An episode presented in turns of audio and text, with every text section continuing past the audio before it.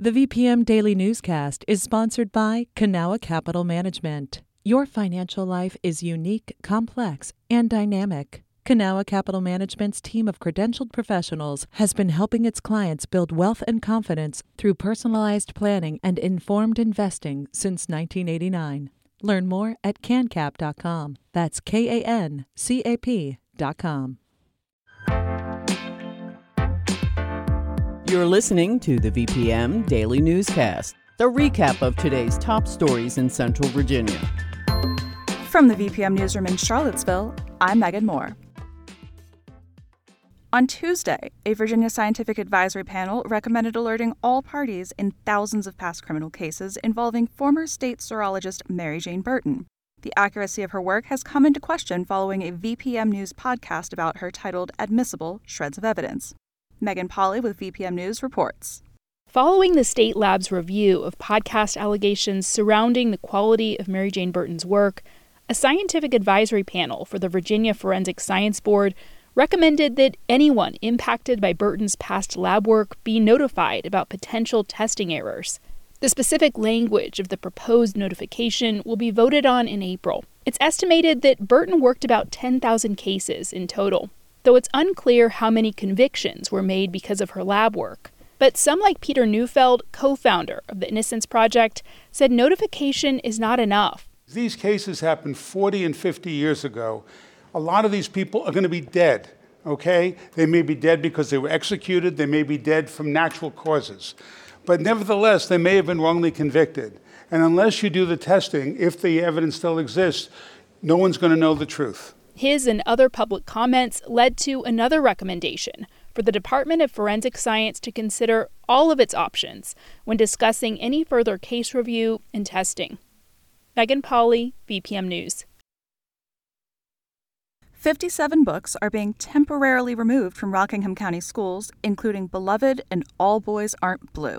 At a school board meeting on Monday, members voted 4 to 1 to remove the books, mostly found in high schools, according to the Daily News Record. The board also replaced a moment of silence with an invocation to start its meeting, something that was last done in 2018. According to a preliminary report by the American Library Association, almost 4,000 book titles across the U.S. were challenged between January and August. In Virginia, that number was 356. Henrico County will receive nearly $1.5 million from the federal government to build 38 electric vehicle charging ports. Senators Mark Warner and Tim Kaine announced the funding on Tuesday. It comes from the U.S. Department of Transportation's Charging and Fueling Infrastructure Grant Program, which was created by the bipartisan infrastructure law passed in 2021. The publicly accessible ports will be built at seven locations across the county. A constitutional amendment to automatically restore felons' voting rights is one of the flagship issues leaders with the Virginia NAACP are looking ahead to when the General Assembly reconvenes on Wednesday. According to the Richmond Times Dispatch, three governors from both parties have tried to make the process to restore felons' voting rights easier. Virginia is the only state in America where the governor has to restore voting rights to people convicted of any felony. Under Governor Glenn Youngkin's administration, felons must apply to get their votes restored, in contrast to former Governor Ralph Northam's administration, which made the process an automatic one.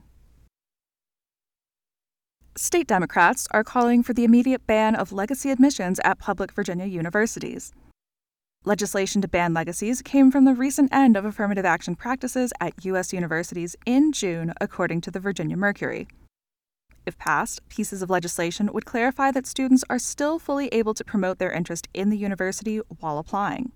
Since 2015, more than 100 universities and colleges have banned legacy admissions from their application process. The Virginia Restaurant Association is aiming for state legislation to address Richmond's recent meals tax issues. The General Assembly session begins on Wednesday. VPM News editor Dave Cantor has more. Michael Byrne's been working in the food service industry for decades, and he's currently director of the Restaurant Association.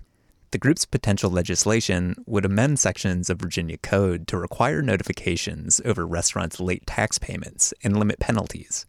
It would also enable courts to, quote, award reasonable attorney fees to the prevailing party if a locality and a business end up in court.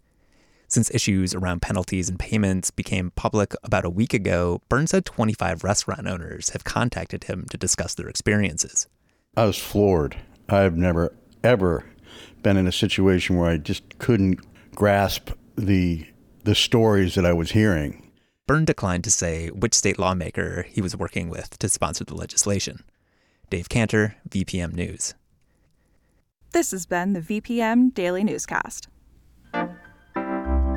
Some of these stories may have changed since the newscast was recorded.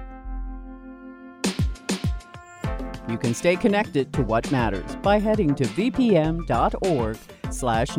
or follow us on Facebook, Twitter, and Instagram at myvpm.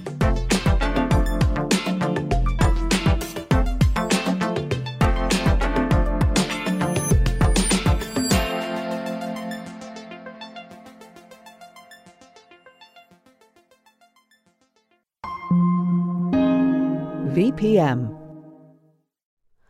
Hi, it's Terry Gross, the host of Fresh Air. We bring you in depth, long form interviews with actors, directors, musicians, authors, journalists, and more. Listen to our Peabody Award winning Fresh Air podcast from WHYY and NPR.